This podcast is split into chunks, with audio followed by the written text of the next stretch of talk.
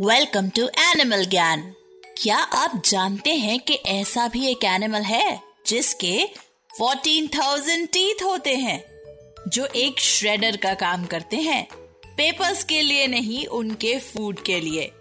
हम बात कर रहे हैं अपनी स्लोनेस के लिए फ़ेमस इन छोटे से एनिमल्स स्नेल्स की। स्नेल्स की ओवर 50,000 स्पीशीज होती हैं, जिनमें से सबसे बड़े African giant snail Achatina Achatina होते हैं जो अबाउट 16 इंचेस लॉन्ग होते हैं और सबसे छोटे एंगुस्टोपीला डोमिनिके होते हैं जो अबाउट 5 मिलीमीटर्स लॉन्ग होते हैं। स्नेल्स शेलफिश की फैमिली को बिलोंग करते हैं और इनके डिस्टेंट कज़न होते हैं oysters clams and mussels slugs और snails are very closely related. The only difference is, snails की बैक पर शेल होता है, जबकि slugs के बैक पर नहीं होता.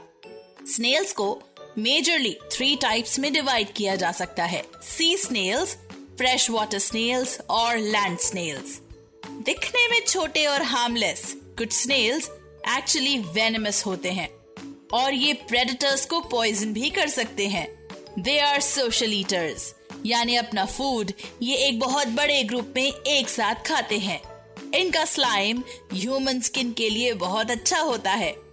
स्नेल्स के बारे में एक बहुत यूनिक बात यह है कि ये मॉइस्चर के बिना नहीं रह सकते, क्योंकि इन्हें लगातार स्लाइम प्रोड्यूस करना होता है।